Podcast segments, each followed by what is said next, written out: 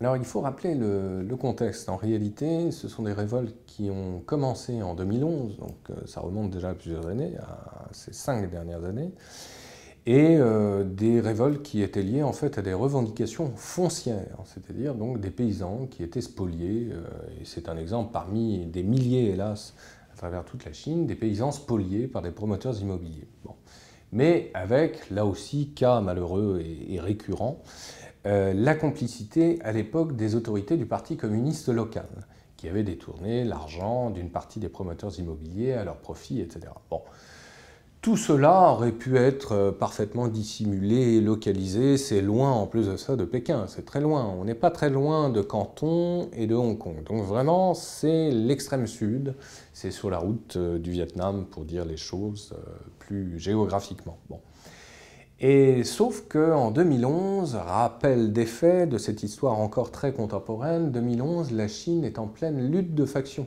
On est à quelques mois euh, de la promotion, pour ne pas dire l'élection, de Xi Jinping au pouvoir contre son grand rival qui était euh, le maire de la ville de Chunxin, la plus grande ville du monde, avec ses 34 millions d'habitants, plus au sud-ouest du côté du Sichuan.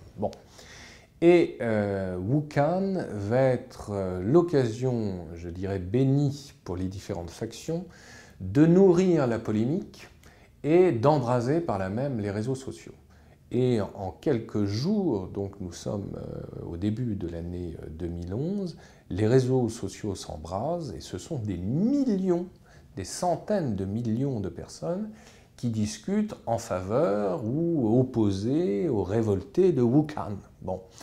Et euh, très intelligemment d'ailleurs, le, président chinois sortant de l'époque, Hu Jintao, avait délégué un représentant, le dénommé Wang Yang, et alors, euh, notamment en Occident, euh, euh, on s'échinait d'une manière très chinoise, je dirais. C'était des chinoiseries justement de chancellerie ou d'observateurs dits spécialistes. On opposait la démocratie naissante côté cantonais, donc à Wuhan, et on l'opposait à la démocratie versus Bosilai à Chunxin, donc l'opposant officiel de Xi Jinping.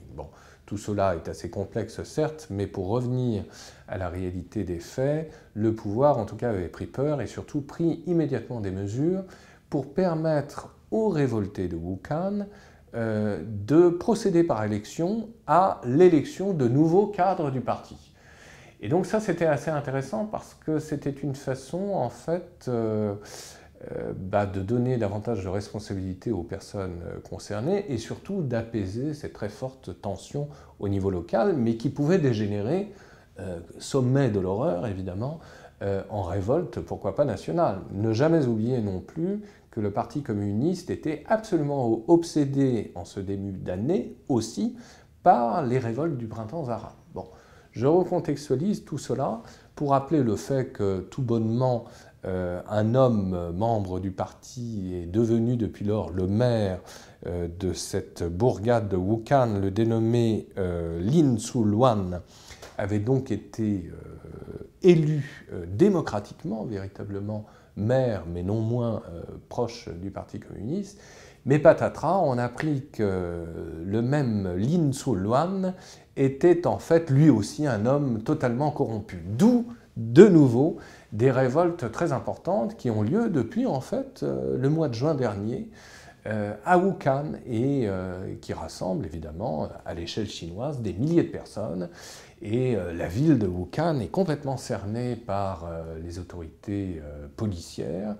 Un certain nombre de journalistes venus de Hong Kong, Hong Kong ne se trouve qu'à quelques kilomètres, notamment des journalistes du South China Morning Post, ont essayé d'interviewer les, insurgés. En vain, ils ont été reconduits immédiatement à la frontière de Hong Kong, ce qui montre que, à la différence de l'année 2011, eh bien, les autorités centrales, Xi Jinping évidemment qui les incarne, euh, ne feront absolument aucun compromis. Et là, justement, c'est très révélateur d'un changement de période. Autant dans les années 2011, on essayait justement de s'accommoder avec ces montées en puissance de, euh, contestations locales, souvent rurales, autant cette fois-ci le gouvernement central ne laissera absolument rien passer. Et donc on assiste en fait à de véritables répressions à Wuhan. Et en cela, c'est très intéressant et très révélateur euh, de la gouvernance euh, qui a été choisie au final euh, par Xi Jinping. C'est-à-dire que Wuhan, finalement, n'aura été certainement qu'un rêve de démocratisation à la chinoise au niveau local qui s'est malheureusement très rapidement évanoui. Mais en même temps, recontextualisons les choses aussi par rapport à la période la plus contemporaine les événements de nouveau à Wuhan et les répressions qui s'en suivent surviennent depuis l'été dernier au moment même où Hong Kong, qui est voisine, je le rappelle, s'embrase à son tour. Euh, rappelons, puisque cela avait fait l'objet d'une précédente émission, que de très jeunes députés ont été élus au Parlement de Hong Kong, et ce sont des députés pro-démocrates et clairement, disons-le ainsi, euh, indépendantistes par rapport au régime de Pékin.